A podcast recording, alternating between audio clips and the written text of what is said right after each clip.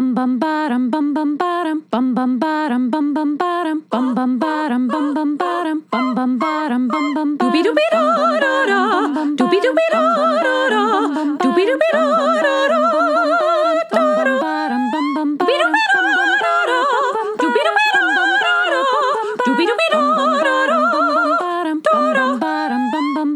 ba-da-da ba-da-da ba-da-da ba-da-da ba-da-da ba-da-da ba-da-da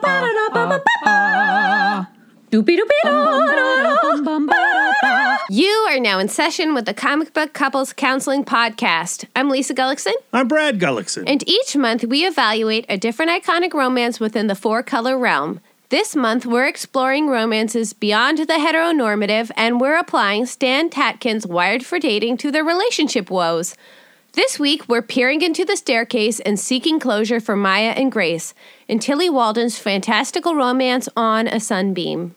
Red alert! Red alert! Red alert! Hit the Red alert! decks! Is that a thing people say? Yeah, Hit that the is decks! the thing people say because we have a new iTunes review from Itmod superfan Chris Chaka. Oh, it's a good red alert. Yeah. Red alerts are generally bad. Nah, not on this show. Oh. Red alerts always are good. We've Oh. I- firmly established that within pop it. culture. I love it. This is a positive red alert because we've won over Itmod superfan Chris Chaka over to CBCC, Yes. and he's given us a five stars review. Oh, that is the exact number we need from each of our listeners. and we're going to read it on the air because that's our promise to our favorite listeners. Yes. His title is Critical Comic Love for All, and he writes Great podcast for dedicated comic fans, people who wish they had the time and the money to be dedicated comic fans, or people who just dig listening to a funny and adorable real life couple delve into what makes super and not so superhero couples work. Brad and Lisa make even the most larger than life characters relatable by framing them with emotions we can all connect with. Every episode is a blast, even if you've never heard of the particular pair of comic lovers in question. Aw. Thanks, Thanks, Chris. Ooh, Jinx. Yeah, Jinx. You owe me a Um, Coke. Okay, but I don't. We don't drink cokes anymore. No, we don't. We we've don't. We're very healthy. Soda. Lacroix, though, that's soda water, and that's not real soda, so that's fine, right, Lisa? Yep. Good. But seriously, Chris, thank you so much for leaving such a kind review. They really do help us reach more listeners on Apple Podcasts. And we think you're pretty adorable too. Yeah, for sure, for sure. And you know, like here's the thing. This last month has been our most popular month of episodes so far. How cool. Yeah, we're talking uh, Bloom, Bingo Love, Midnighter, and Apollo. We've had more downloads on those last three shows than we had during the entire Batman run, which is crazy to me. That's amazing. Welcome, new listeners. But something to keep in mind when we're choosing our couples. Maybe the classics aren't the guys that everybody wants to talk about. I think people want to talk love and all different kinds of love, so we have to keep it fresh. Keep it fresh. And so, yes, we're going to be doing that this episode with On a Sunbeam, but we still have more housekeeping to do before we jump into the meat of the episode, Lisa. Okay, let's keep this house. So last week we were at the Lost Weekend 11 Film Festival at the Alamo Drafthouse in Winchester, Virginia. We were there with In the Mouth of Darkness and we sponsored Jordan Peele's Us. If you have not seen that film, I highly recommend it. If you've already seen this film, watch it again. It's certainly worth a rewatch. Better, better movie on the second viewing, I would say. Um, while we were there, though, we hung out with another Lost Weekend 11 sponsor, uh, Steve from Four Color Fantasies. Yes. And we got talking, and he's doing something pretty cool over at the Winchester Comic Book Store. And I thought we could share it with our listeners who are in the DMV area. It's a charity event. Um, Four Color Fantasies is doing a silent auction for over 50 sketch covers done by professional and local artists, with all the money going to the Literacy Volunteers Winchester area. There's covers by folks like Jeff Lemire, Mike Perkins, Jim Moffat, and many, many other talented artists. Uh, bidding starts on April 1st, so that's in the past. Get to it, and ends on Free Comic Book Day, May 4th. Uh, and, you know, go to the Four Color Fantasies Facebook page. There's more information there. I just want to say I've seen the sketch cover that Jeff Lemire has done. It's a Batman Shadow mashup cover, and it is amazing. that sounds that sounds amazing. Yeah, I have not placed a bid on it yet, but I need to do so. Place your bid aggressively. yeah, so I don't know. Support your local comic book stores, folks. Even if you don't have Four Color Fantasies next to you, find the shop that's right around the corner. Go visit them, spend some money, keep these businesses alive. They mean the world to all of us, obviously. And you'll probably hang out for a while, meet some cool people. Maybe you'll find the love of your life. And what I like doing at the comic book store is, you know, I read something like Kevin Panetta and Savanna Ganucheau's Bloom, and you walk into a shop and it's mostly superhero books, and you start spreading the gospel of independent comics as well. So while you're supporting your local business, support your, you know, independent artists and spread the love. Absolutely. We're all about spreading the comic book love. Uh, now, we do realize that we are a week late on this episode, and to our listeners, we apologize. That we do. We are very, very sorry. But it's Lisa's fault. It is. um, well, first, like I had to leave last weekend film festival because I had a really super cool family event. My grandpa Joe turned 100 years old Happy birthday, Grandpa Joe. on this planet for a century, killing it, being a super great grandpa. And then right after that, after doing last weekend and being watching movies, movies, movies, and being sleepless, and then getting on a plane, I contracted myself a really fantastic cold. yeah. So then I was sick. But now I'm all better. I'm I'm going to try to uh, not snork directly into the microphone. Brad can edit out the the snork. I can only do so much, Lisa. So um, we apologize for being late. We actually did try to record this episode a couple times, but I was so finicky with the sound. Uh, I was losing my damn mind and having major panic attacks. so, Yeah. Well, so yeah. It's not just Lisa's fault, it's also a little bit of Brad's fault. Well, when we talk about our love expert this week, you'll know that part of my job as your partner is to, you know, regulate your central nervous system and be a soothing presence in your life. So, um, if part of that is putting out our little podcast a week or so later, that's a okay with me. All right, well, let's get into it. Um, like, like, like we said at the t- start of the show, we're discussing "On a Sunbeam," published by First Second Books, the same publishers behind Bloom. The artist and writer is Tillie Walden, uh, and you know, at 22 years old, she was the youngest person ever to win an Eisner Award. Oh, my goodness! For her book Spinning, and today she's 23 years old. We hate her. How dare she be so talented and so young? She grew up in New Jersey and Austin, Texas. She was a competitive ice skater, and that plays heavily into her autobiographical book, Spinning, for which she won the Eisner. And just as she was becoming bored with fine art studies, she took a comics workshop moderated by famous cartoonist Scott McCloud, whose understanding comics was a big influence in my own teen years. Um, Tillie lists manga, uh, Studio Ghibli films, Alison Bechdel's Fun Home, Craig Thompson's Blankets as influences, and I think that totally tracks when reading On a Sunbeam. Absolutely. She was still in high school when a British publisher, Avery Hills Publishing, put her first book, The End of Summer, onto shelves. Wow. Yeah, so major talent here, uh, a prodigy for sure. And On a Sunbeam turned me into a mega fan, and I need to go back and read all of her work.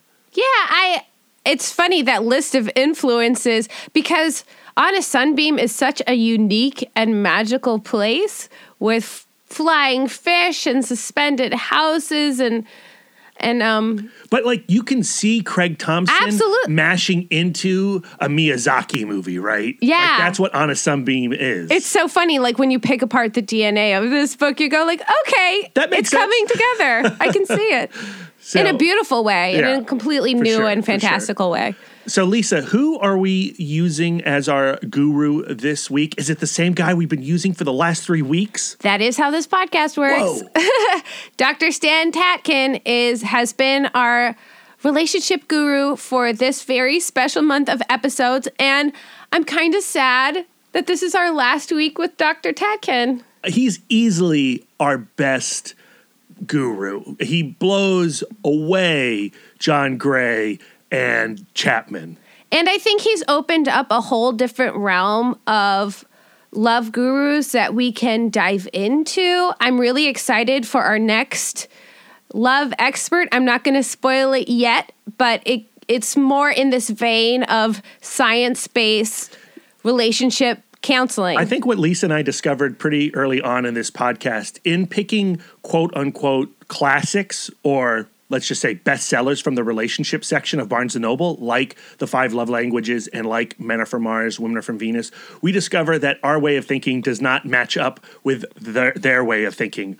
And actually, we find a lot of the bestsellers out there in relationship land pretty terrible. yeah, but um, I don't know if Stan Tatkin counts as like a bestseller, but I think that he is.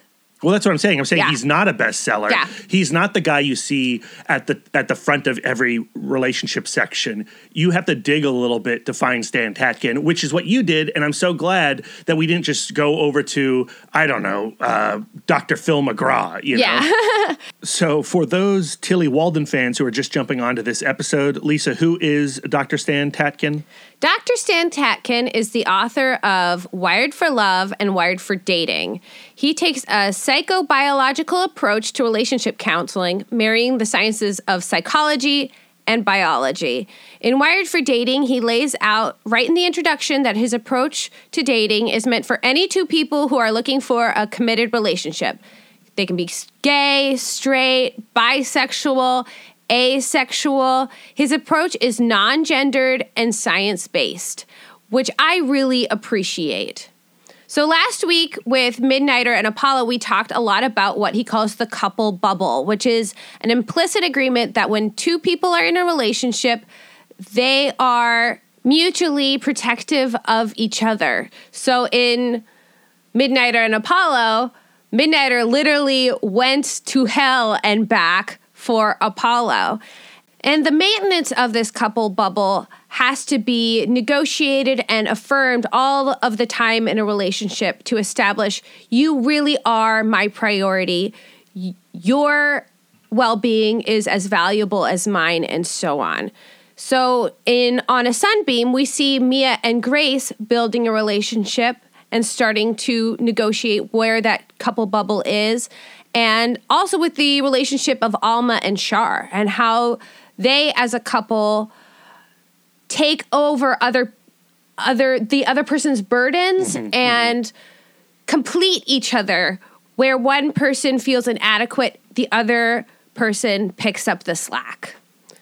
So this week i want to talk about chapters 9 and 10 in wired for dating. Do your nervous systems play well together so when you're in a couple part of your job is to both soothe and excite your partner.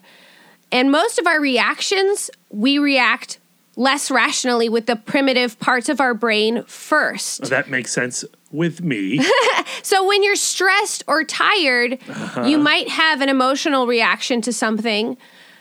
And it's my job to kind of soothe it and and calm that primitive part of your brain. you- did you select these chapters before I had my meltdown trying to put this episode together a few days ago? Yes, I did. And Damn these these are, these notes are from last week and I've actually subtly tried to put his suggestions Into, my brain? it, into how I interact with you when you have these creative flare-ups. You're using this podcast to teach me lessons? No, to teach myself lessons of when Brad is feeling um, creatively out of control or frustrated with himself, what can I do as his partner to better regulate his nervous system and calm and soothe him? And pull him out of his mopey status. That's right.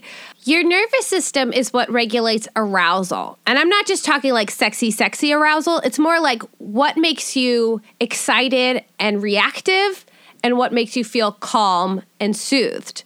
So, your sympathetic nervous system is the system that amps you up, and your parasympathetic nervous system is the system that calms you down. And they're both part of that primitive part of your brain that's in charge of fight or flight. And your your brain like since it's the primitive part of your brain, it doesn't really delineate between degrees of danger. So, for example, like back in the day when we were out living on on the plains, like it was to protect you against predators and tigers. But nowadays, it doesn't delineate between like, is it a tiger or is it just some kind of like emotional hurt? Got it. So, whether it's a tiger or a case of hurt feelings, the most important thing is that you address it immediately with urgency. So, one of the things Dr. Tatkin recommends in couples is quick repair. So, if you see your partner have an emotional flare up, you want to go into soothing mode immediately. I don't know, but why should why should you go into the defensive mode when your partner is being uh, such a jerk? Well, your partner is having an emotional flare up, and that in your brain that says, like, there's danger. So you're not going like, all, all you're doing is saying, there's no real danger. So if you have an emotional flare up of you are writing and you get stuck on a point and you're feeling frustrated, my job isn't to go like, you have no reason to feel frustrated. My job is to say, like, it's okay to be frustrated. There's no actual danger. That's all you're doing. You just have to process your emotions, and you and and and that person who is responding in such an aggressive. Uh, emotional state is actually coming from a very defensive, self-loathing point of view. well, because that's where the reaction comes from. The Right, reaction right, comes right, from okay. I'm in some kind of physical danger, and so your partner is job is to go like there is no physical danger, everything's fine. And both partners are going to be this way at some point in their timeline. all all of the time. Yeah, and go back and forth. Right.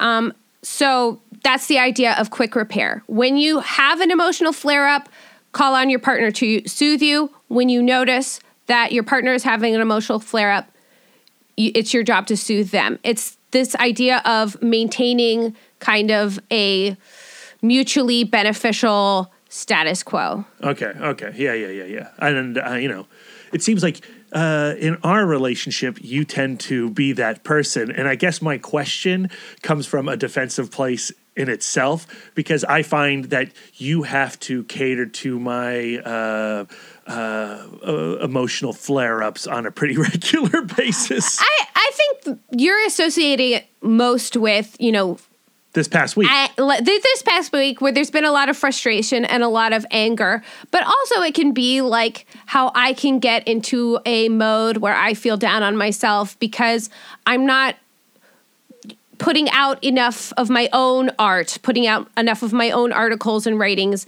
and then you know you, it's your job to encourage me and and that kind of thing. right, right, right. So it, it's not just not necessarily like in a relationship you're putting out fires all the time. I'm just feeling like the bad guy in this podcast, Lisa. Oh my goodness, this is a real peek behind the curtain, people. You're not the bad guy. we're, we're maintaining each other. okay, got it. Okay, another thing he says to um, for couples to continuously regulate their um, nervous systems together is a practice called quiet love.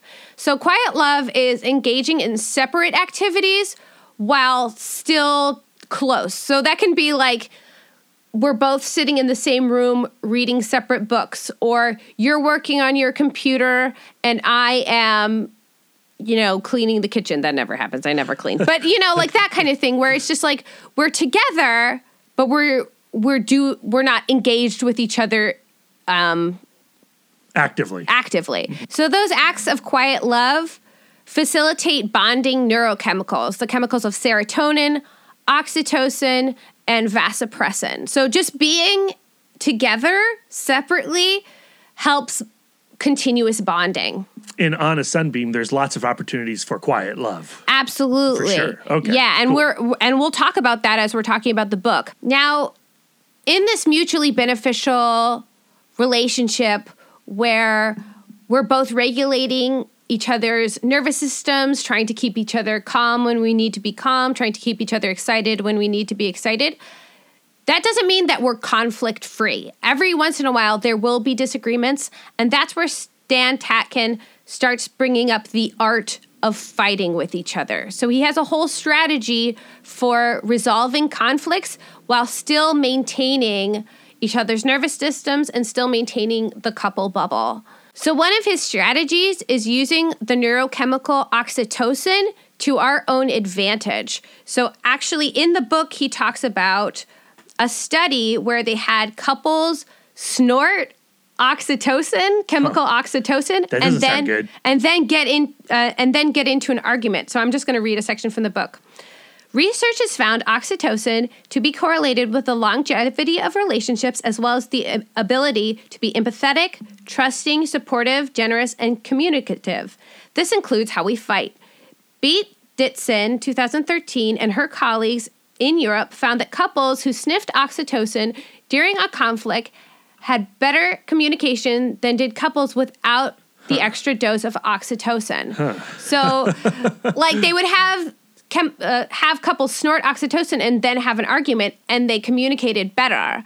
So we need some oxytocin in this apartment.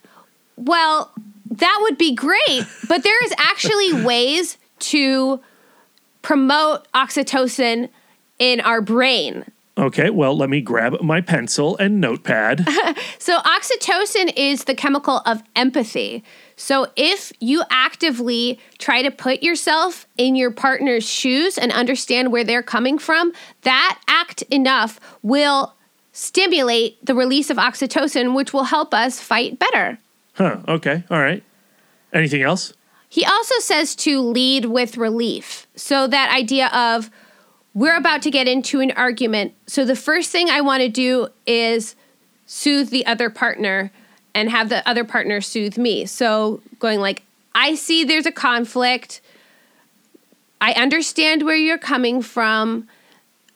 Let's try to talk about this reasonably and rationally. So, soothe the feeling first, then address the actual conflict. This requires the one partner who's on the defensive side to be actively engaged in solving the issue and not being emotional themselves, which can be very hard when the person is being so aggressive in their emotional flare up. But it's just an, a practice of mindfulness. You mm-hmm. see the emotional flare up, you feel the emotional flare up, you address it, and then you argue, as opposed to letting the emotional wave carry you to a negative place, Sure, a non-constructive place and somebody place. reading Dr. Stan Tatkin's book or putting a podcast together about couple relationships using Stan Tatkin's book is theoretically in an actively engaged place already. So when these situations arise, they can adapt using this information. Yeah, it's just more mindful. And another thing he recommends is when you're arguing, maintain eye contact. Because when you are like the way that the eye works, there is actually a very small area of clarity in your vision, and rapid eye movement kind of fills out the rest of our vision to give us the sense of clarity. But in actuality, if you're not looking directly at a person, your brain is just filling in the gaps. Yeah, and and I mean that's certainly the case for us. When we get into fights with each other, we tend not to engage directly with that person's face, right? So what I'll do is I'll get mad and I'll storm off and I'll go have a huff somewhere else, or if we're in the same room, I'll stare off into the middle distance because that's my main mode of argument. That's right. And um your your brain kind of fills in what you think my face is doing, right, right. which leaves a lot of room for misinterpretation. Sure, sure. I agree with that wholeheartedly. Eye contact, got it. Yes. Um, so, to sum up, when you're fighting, start with empathy. Uh-huh. Empathy will release oxytocin, which will make you more empathetic and be able to argue better. Um, lead with relief. Address the emotion first, and the and what you need to do second. Um, and then make sure that you're maintaining eye, t- eye contact when you're having an argument because there will be less room for misinterpretation of your partner's feelings. All right, got it, got it, got it. So, uh, Dr. Tatkin does give a little do and don't list for how to argue, which I'd like to read very quickly. It's on page 206. Okay, here we are. So, here are some do's and don'ts for fighting well with your partner. Do make sure you're in close visual proximity to your partner when entering into a conflict. Don't position yourself to the side of your partner, but make sure you are straight on, face to face, eye to eye. Don't manage conflict over the phone or via email or text messaging. Don't focus on your own concerns, needs, and wants. Know your partner's needs and wants and concerns and be able to articulate them. Do always lead with relief. Explain, justify, or counter only when relief has been achieved. Don't assume that your partner knows you are being friendly and not threatening. Do use your ambassadors, which are the rational part of your brain, they're the opposite of your primitives, to come up with a mutually agreeable solution. Use your primitives to feel and empathize. Don't act as if you're the only person or the most important person in the relationship. Okay. All right. Good list. Let's bring it to On a Sunbeam. Yes. I think one of the interesting aspects to this book is that it was originally published as a webcomic, and you can still to this day consume it in that fashion if you'd like to. Oh my It's goodness. All online. It is a fat book if you guys haven't looked looked at the physical It's over 500 pages. Yeah. Um, I think First Seconds Books has put out a really beautiful package. It's it's an awesome looking book. It's Yeah. something that is enjoyable to hold and to flip through uh, and to actively engage in. I love love this just as a product. Now, in the interest of brevity, I am going to use the plot synopsis from Google Books rather than using my usual seven page document summary. I love your seven page document summaries. I don't know if listeners feel the same, Lisa. you make an excellent point. So here's what Google Books has to say. Um, Throughout the deepest reaches of space, a crew rebuilds beautiful and broken down structures, painstakingly putting the past together. As Mia, the newest member, gets to know her team, the story flashes back to her pivotal year in boarding school, where she fell in love with a mysterious new student named Grace. Yeah. When Mia grows close to her new friends, she reveals her true purpose for joining their ship to track down her long lost love.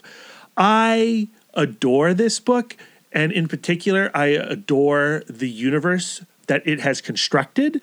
This blend of fantasy and science fiction. And I mean, it's more fantasy than it is science fiction, right? You know, there are ships in the shape of fish because it's cool looking. Right. and I think that's sort of the Miyazaki ness of it all. Yeah. Uh, and I respond quite well to that.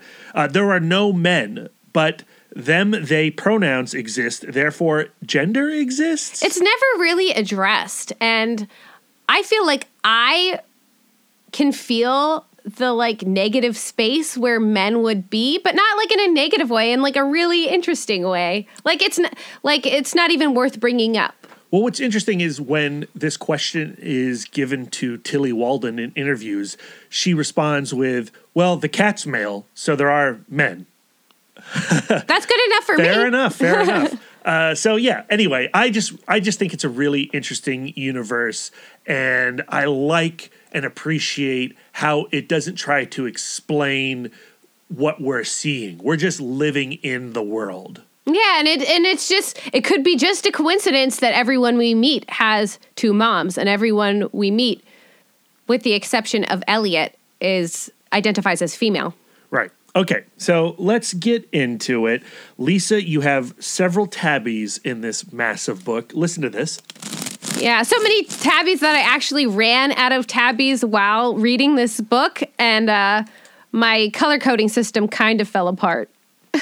So let's uh, begin at the beginning. That's a very good place to start. Yeah. Let's start at the very Chapter one. It's a three panel page, that first page. You see space, and then you see a close up of Mia in her fish shaped ship.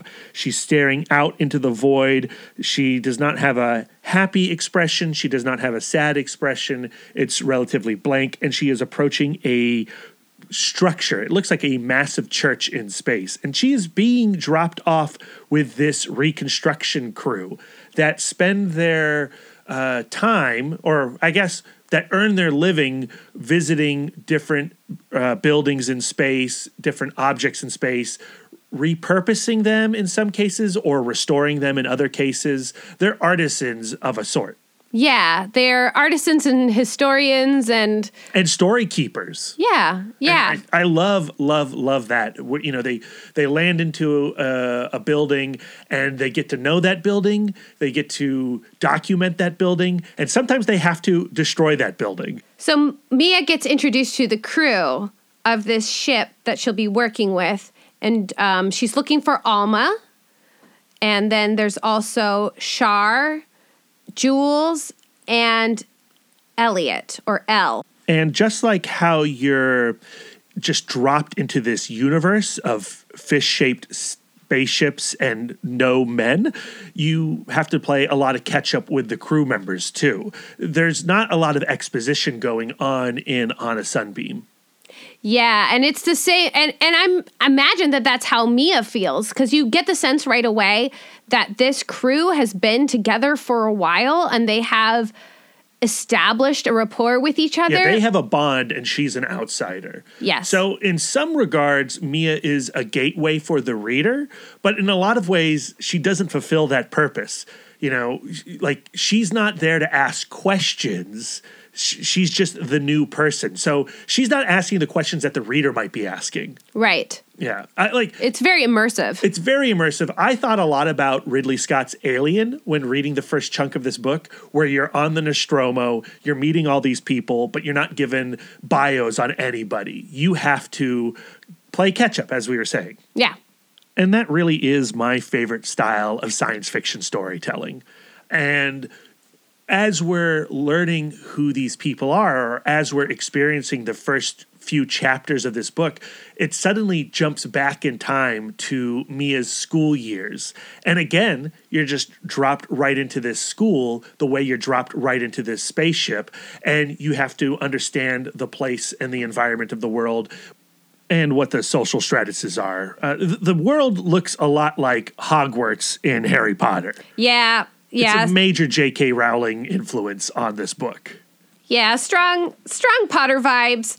Um, but when we first meet Mia, we see that she is not desiring to fit in. Like sh the way she wears her uniform, it's all rumpled. She's determined to be the classic 80s school outsider. Yeah, all of the other kids are going to an assembly, and she's like, I'm not going. So she decides to skip uh, school assembly so she can go sit with some fish rockets.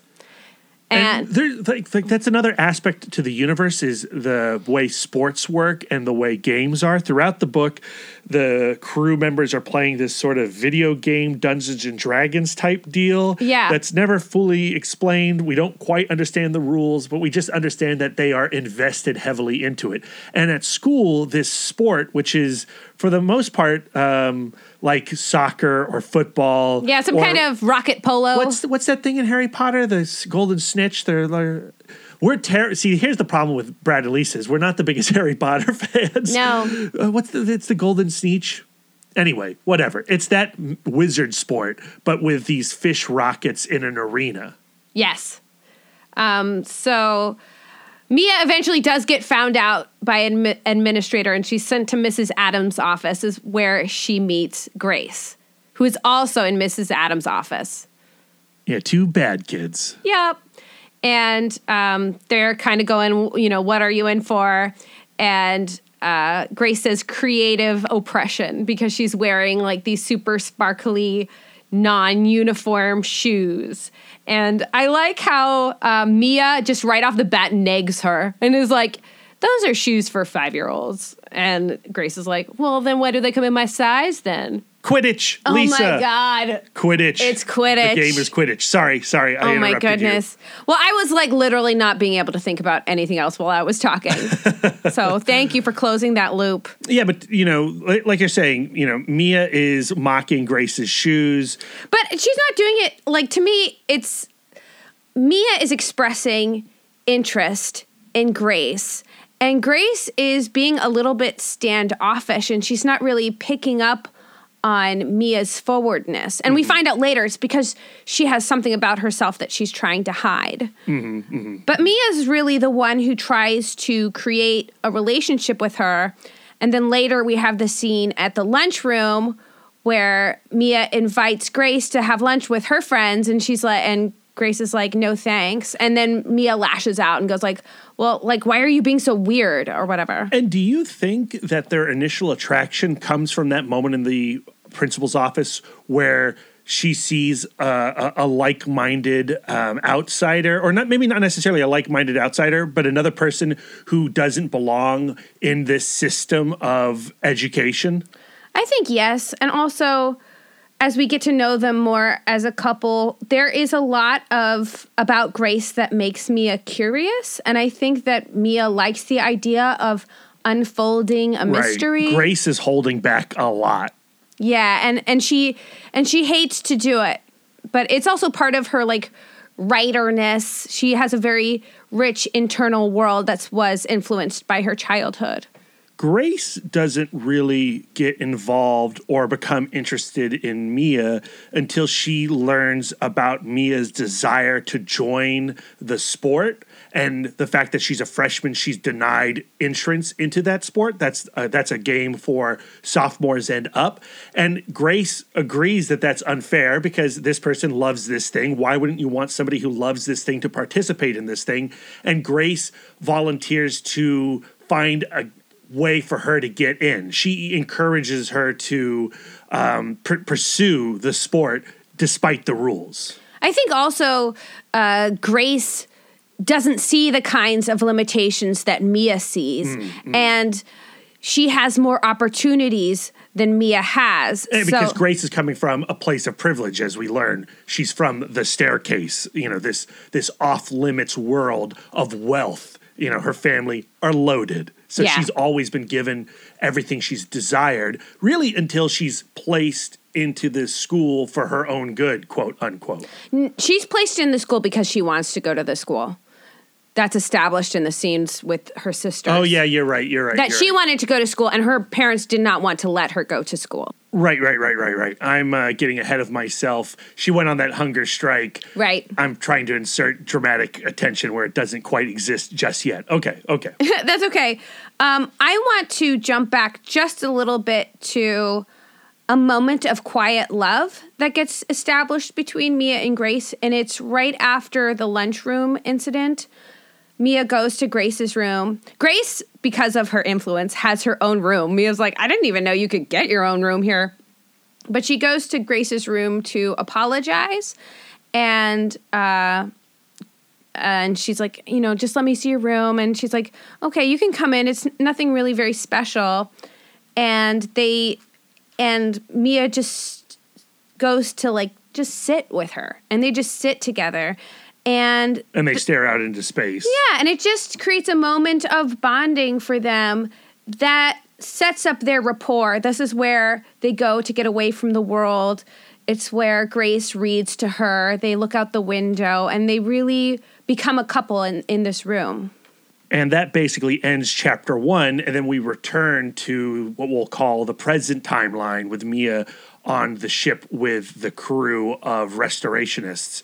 And what's interesting about the book is we are introduced to Mia and Grace as a couple or as a potential couple in the school, but when we see Mia again with the crew in the future, Grace is nowhere to be found. And so there's this mystery of, well, we know something's coming that's going to separate Grace and Mia. What is that? and also, well, what is Grace seeking now in the present timeline? Because from the jump, she's not. It, it, it's not obvious that she's on a mission by any means. Yeah, how the the the present relates to the past. Right, right, right. I do think uh, an important point of the present storyline is the relationship of Alma and Char, because Char is technically the captain of the ship, but she really is more engaged with being with the buildings and she loves to take different elements from the building to add to her collection and she is really involved in all of the documentation and she keeps an elaborate journal. And she's really more interested in that side of it while Alma is more interested in the the military structure of things. She is more of the one to act in charge. And i think that this is a case where we see and and they're a couple they're a, a, romantic couple. So i think this is a place where we see how a couple relationship relates to each other and kind of fills in each other's gaps and how that really aids to the cohesion of the group and then later when Mia starts to ex- go off track and explore the staircase and creates like she breaks the staircase in this building um and Char gets ejected from the ship. We see how the destruction of that unit, um, couple unit, destroys the cohesion of the team. Well, right, but before there's that uh,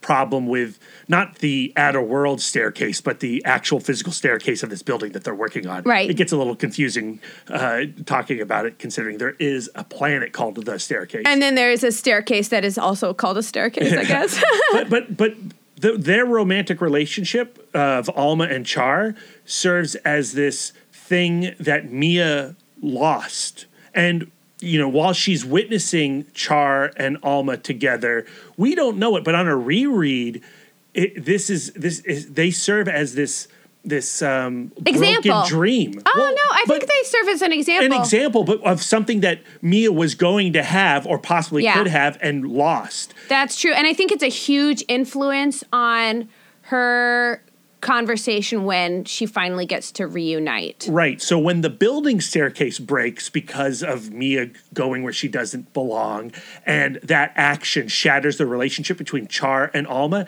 it's yet another relationship that Mia has destroyed. Yeah, and she that sees it as ignites yeah. her final charge to find grace And she sees it as a trend in her life. and a trend in her life. Yeah, yeah, yeah, yeah. Yeah.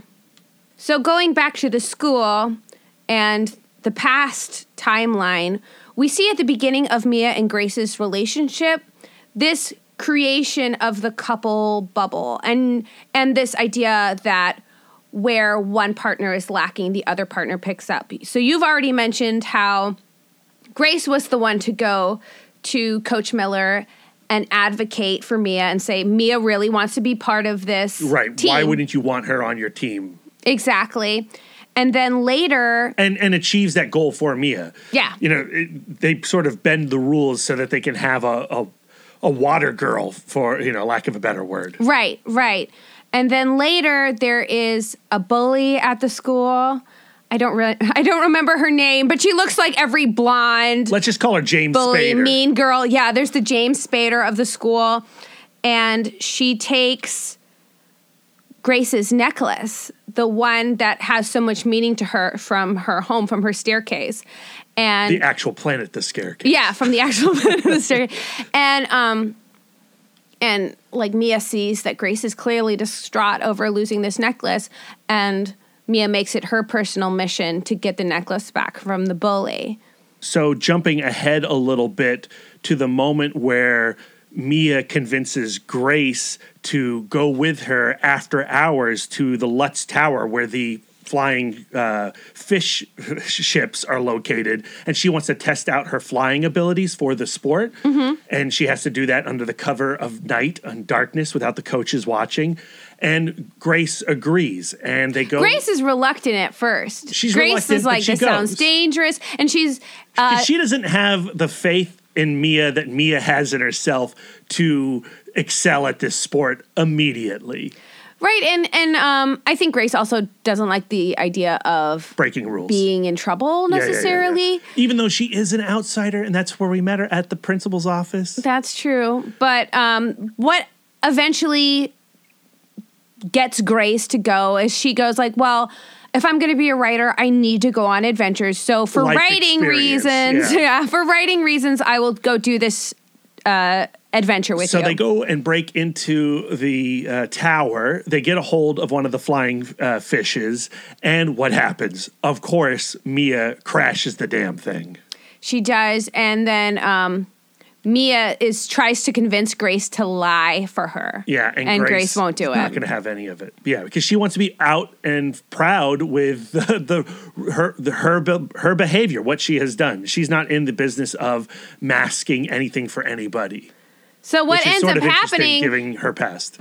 so what ends up happening from Mia's perspective is that it just weirdly doesn't come up again. And Mia is walking around with this kind of guilt in her belly over what happened.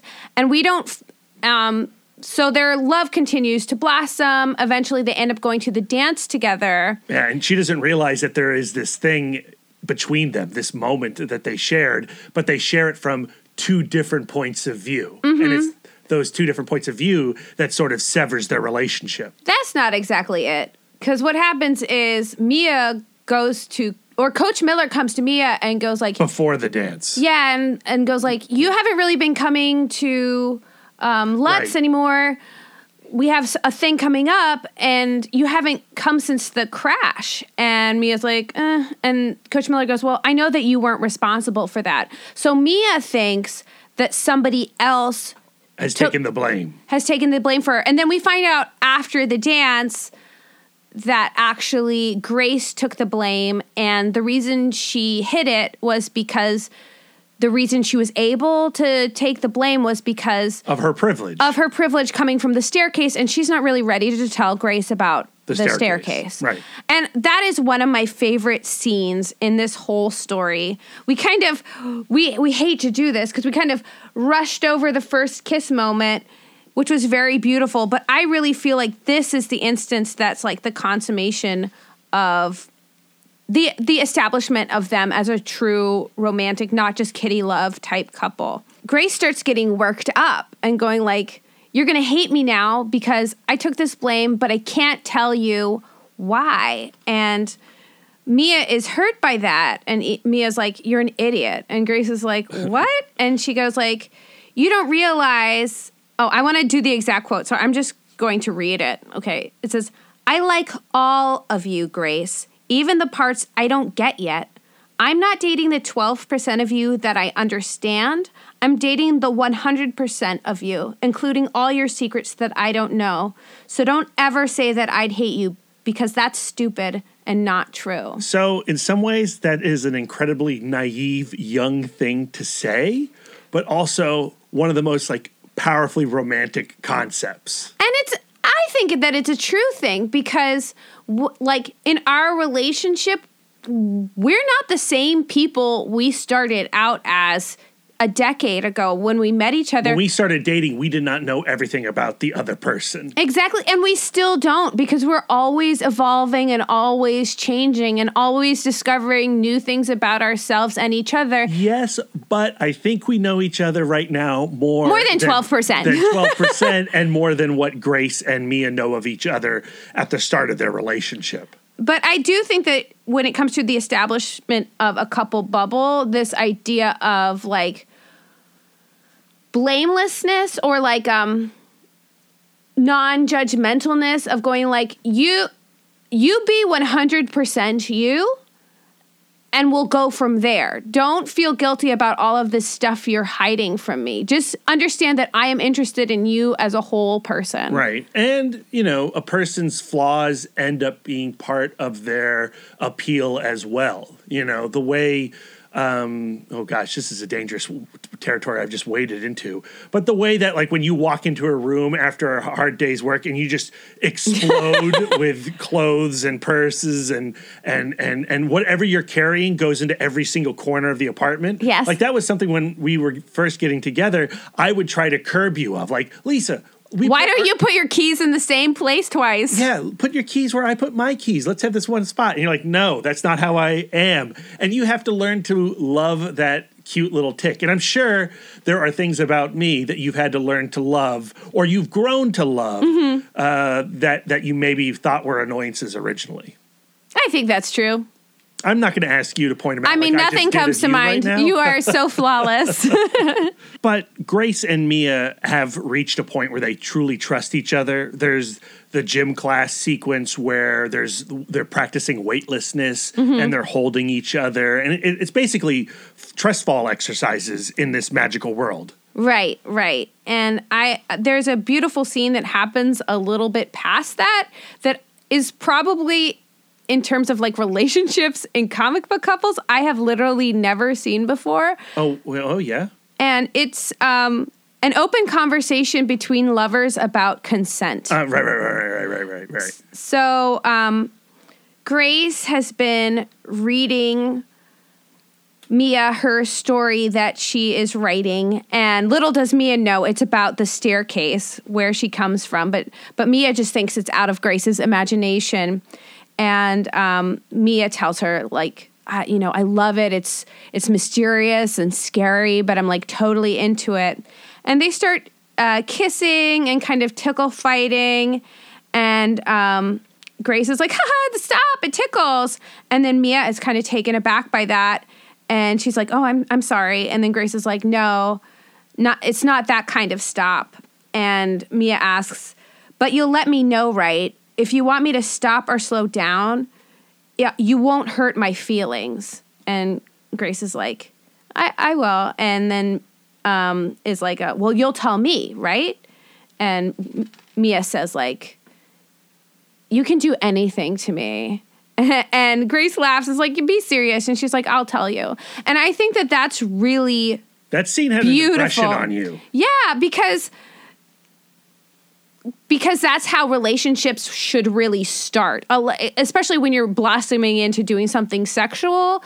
Like that idea of putting out there, like, you know, you can tell me that you don't want to do something or you want me to pull back from doing something. But we're like, we're so used to like watching movies where like two teenagers are laughing and then all of a sudden they're having sex or whatever. Or in, if It or doesn't seem- no means yes scene Yeah. we've seen a thousand times. And it like people are under this false impression of like it's not romantic to ask for consent. May I kiss you? But it doesn't have to be like that. It just has to be like you know that you are allowed to put boundaries on me. yeah, in in YA fiction, this scene I think it's really everywhere. I think it's really important and I think it's still sexy and still beautiful. Mm-hmm, mm-hmm. Yeah, no, I agree. It's a great, great moment. But great moments are not meant to last.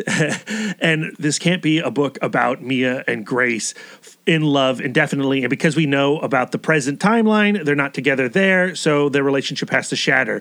And what happens is Grace receives a letter from her family. Something has happened at the staircase. They are coming to retrieve her from the school. So sorry. Too bad. So Mia's like, "What's going on?" And uh, Grace tells her, "Like everything we read in the stories, that's true. My family kind of runs this crazy planet, and now I have to go back." So, real quick, we haven't actually said what the staircase is, but it's this almost mythical planet. It's been severed from the rest of the universe, and there are tremendous resources there that people will want, but it's also filled with magical creatures. And it's extremely toxic. Like most people have to live underneath the ground, but not Grace's family. but not Grace's family. because They're, hardcore. They're hardcore, but they're also they're, they're the At the rulers of the staircase. Right. And at first Mia doesn't quite understand why dis- why Grace is like so distraught over this and and how this is like they'll never see each other again. Because she has no understanding. She only has 12%, Lisa. That's right. That's right. And the sisters eventually do show up to take her away. And they meet Mia. They meet Mia first. And they like Mia. They do. In actuality, um, It's not the conflict that you thought it was going to be. right, but they're still like, yeah, we're still leaving. Oh, no, they make her choose. They make her choose and say like conditions back home are so terrible that if you don't come home now, you can never come home again. There's no guarantee you'll ever see your mother again. Right. So pick either returning to see mom and the staircase or be with Mia. Yeah, and, And she, she- chooses to go home. Right.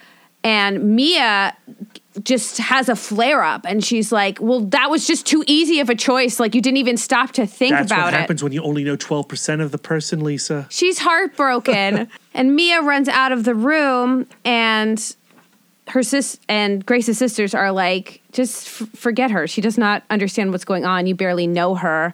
And Grace is like, we're s- like we're a stronger couple than you think. And then she chases Mia, but Mia Has been imprisoned. Mia gets away and the bu- when she's out of sight the bully stuffs her in the closet. So the next morning Grace is waiting for her to say goodbye and she never comes. And so she sees that as, okay, we're done. And that's the end of Mia and Grace until Mia joins up with this reconstruction crew. Exactly. But you think in terms of Stan Tatkin quick repair, like this is just like an open wound for both of them because They didn't get to Grace- say goodbye. yeah, Grace never had the satisfaction of ending the relationship.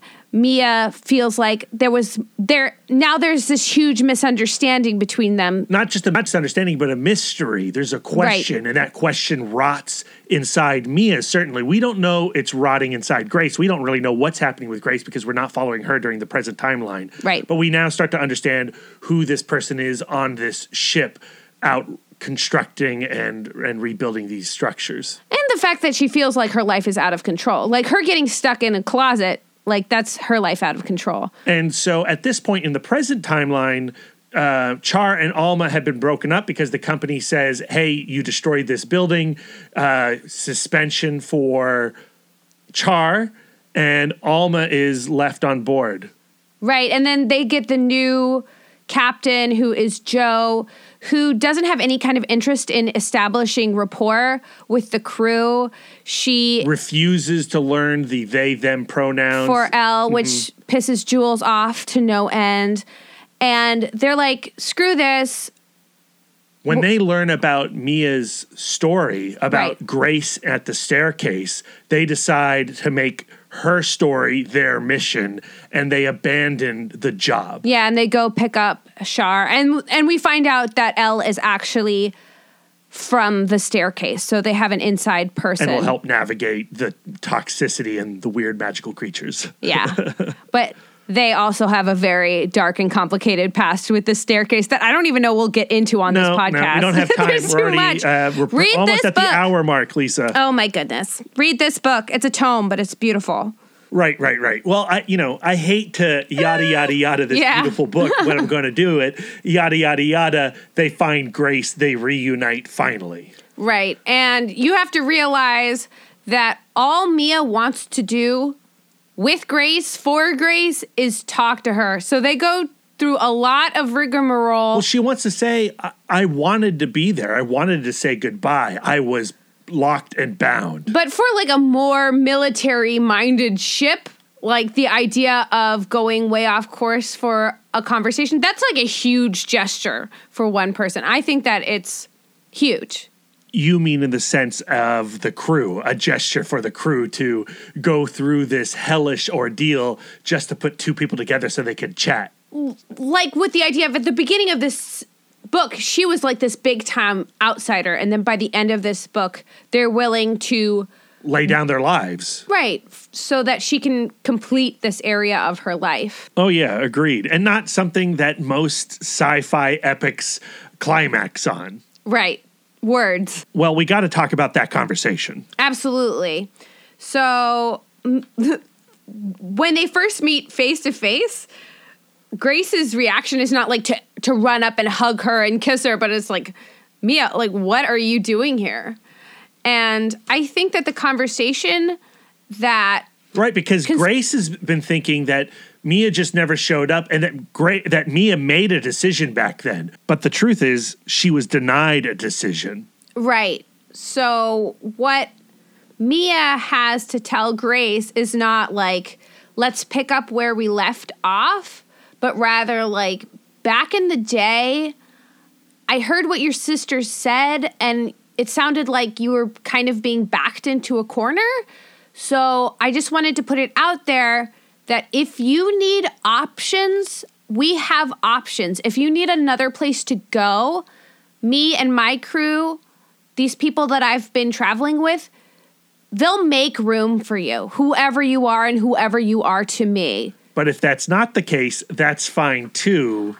I It- just want you to know that I am here and I was here. Exactly. And I think that that is such a beautiful, like, we all have friendships, relationships that just kind of go like, that just kind of stop. Like, even if you're just talking in terms of friendships, people that you see for very many years and just kind of stop. And you always go, like, I wonder what happened to so and so. And just that idea of there's been a lot of time that passed, but there's still room in my life for you if you want it. But if you don't want it, we both have lives.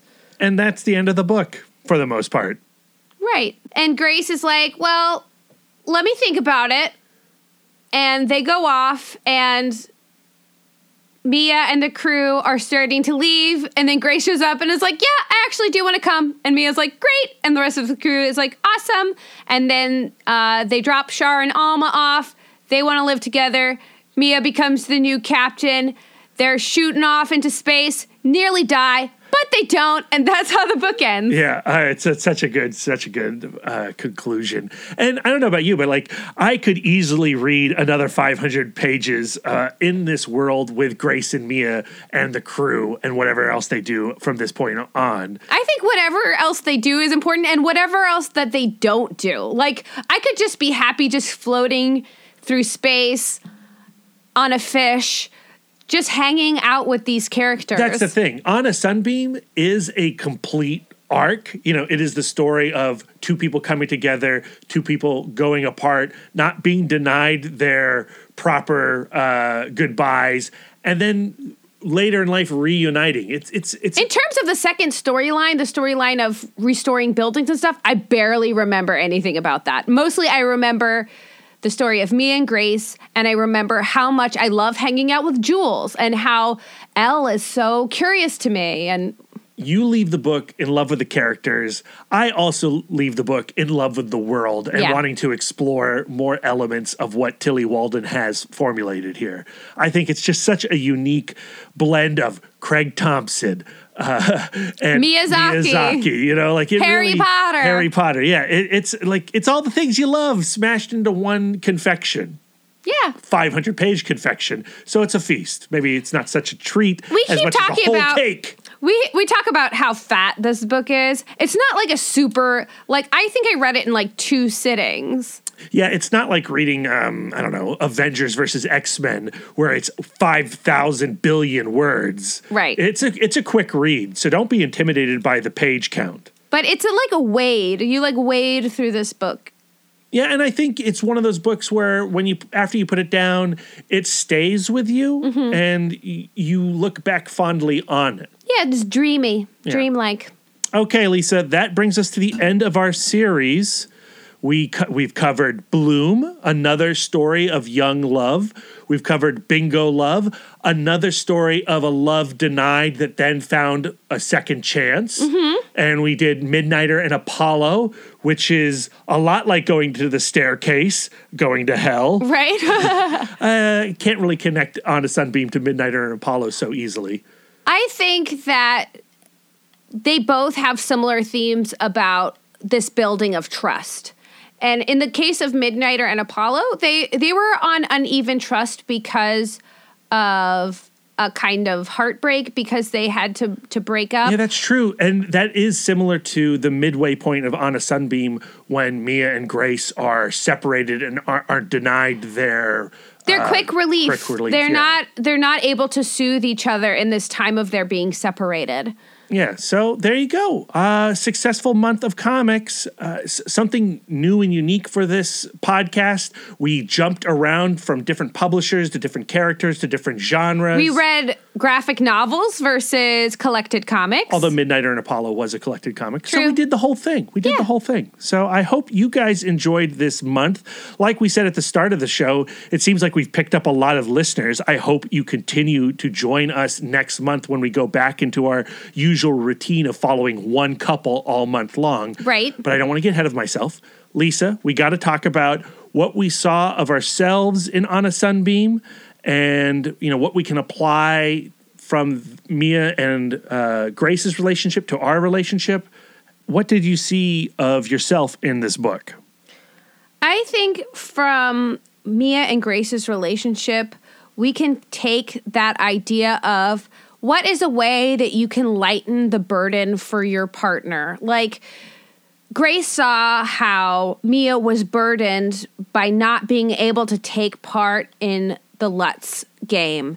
And so Grace saw that as that's something I can take care of for her. Or in the reverse, like um, Mia going like I can I can get your powers back. I can get your necklace back. So this idea of your partner is in your life to help you help carry burdens for you, help make your life easier.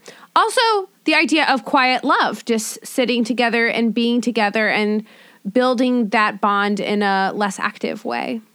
Uh, you know, uh, I think for me, what I respond to most is something that we've talked about in previous episodes a little bit using different language. But here, this idea of not going to bed angry, you know, Right. not ending the day with uh, uh, an argument festering.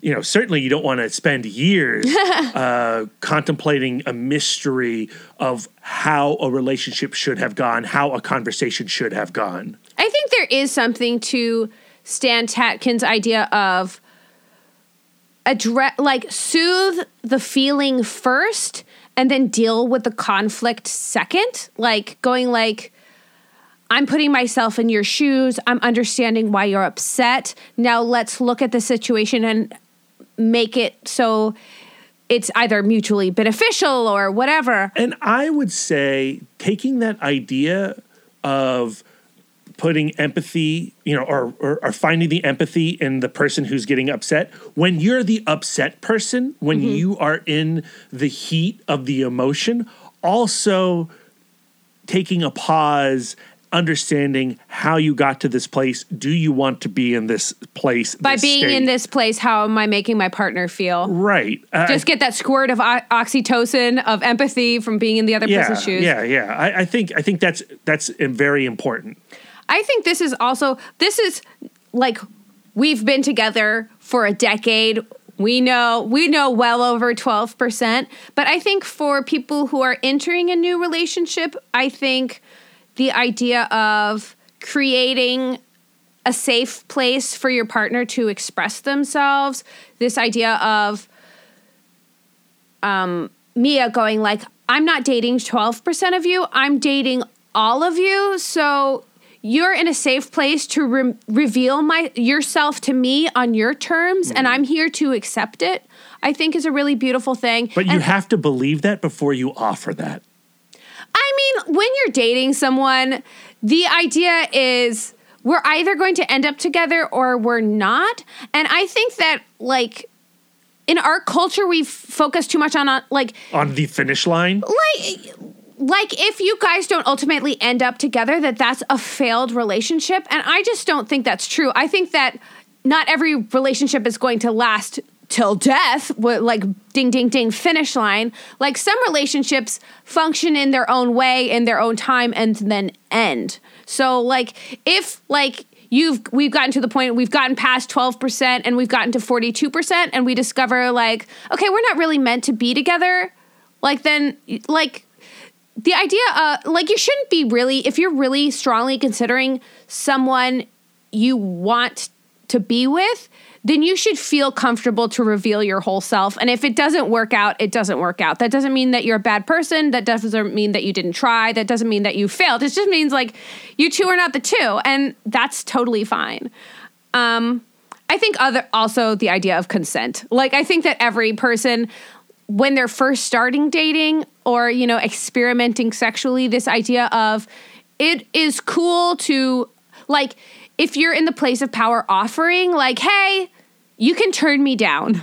Like i will not get mad. I will not lash out. You will not hurt my feelings if you say i don't want to do this with you today. And I would like to see that explored in more popular fiction. Absolutely. In all mediums. yes Okay, there you go. That brings us to the end of this episode.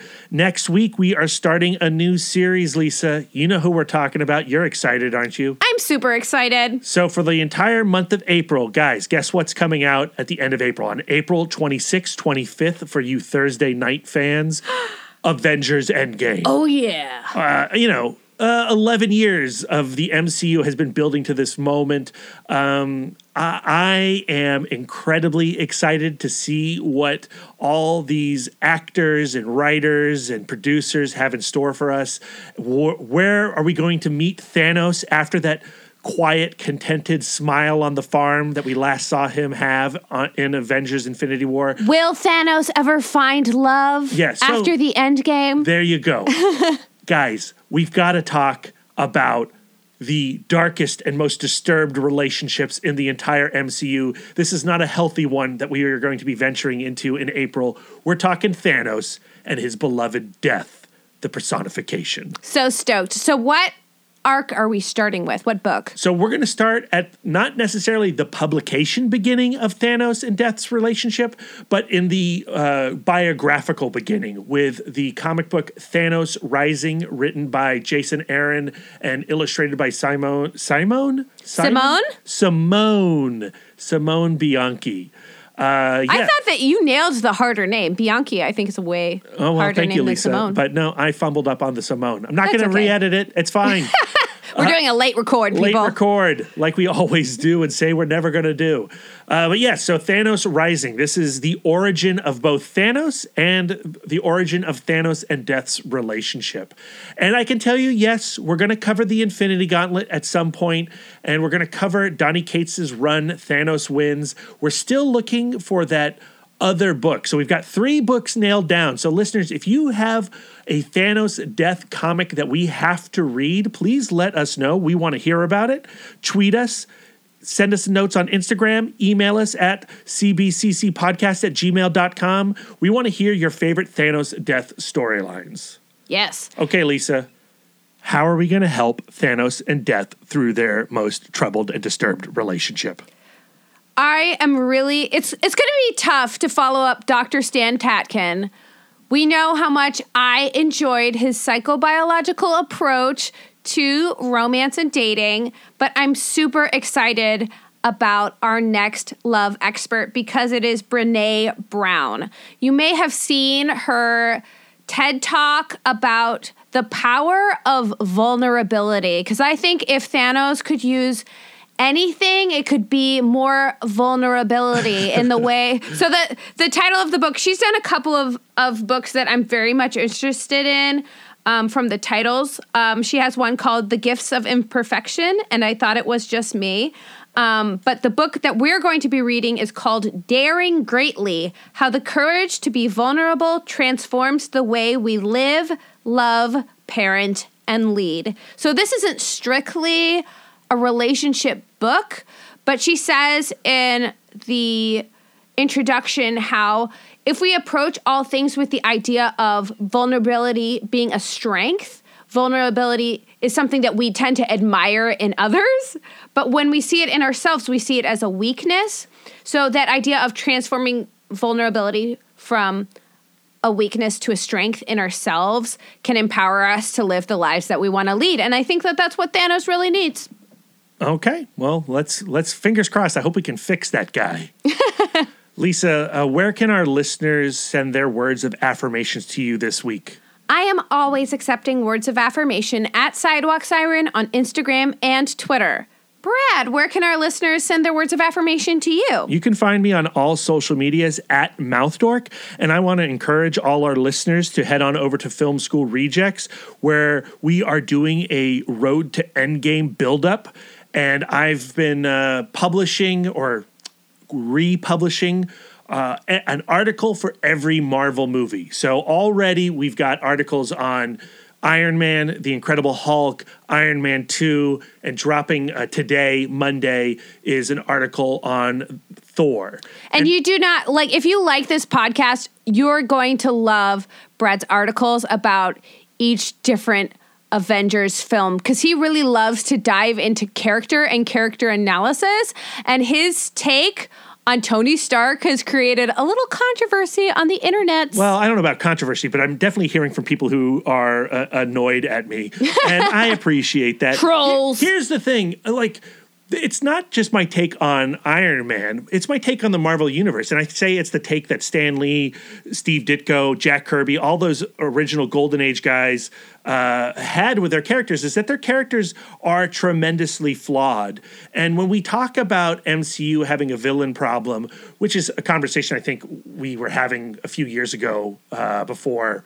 I would say uh, Infinity War. I, I Black think Panther Thanos, too. Thanos has really solved a lot of people's woes as far as the villain problem is. But when we bemoan the lack of good Marvel villains in the MCU movies, it's because the focus is on the heroes and their flaws and their failings, and it's that idea, the you know, their the falling down that we uh, that that defines our appreciation for these characters. Does that make sense? Absolutely. And it's what I love about comic book characters the fact that they have to overcome their own shortcomings before they can defeat evil. Yeah, it's that moment in Avengers Age of Ultron, which I just rewatched uh, earlier, where the vision explains it to Ultron at the climax, where he says, There is grace in their failings. Boom. That's the entire definition of the Marvel Universe right there.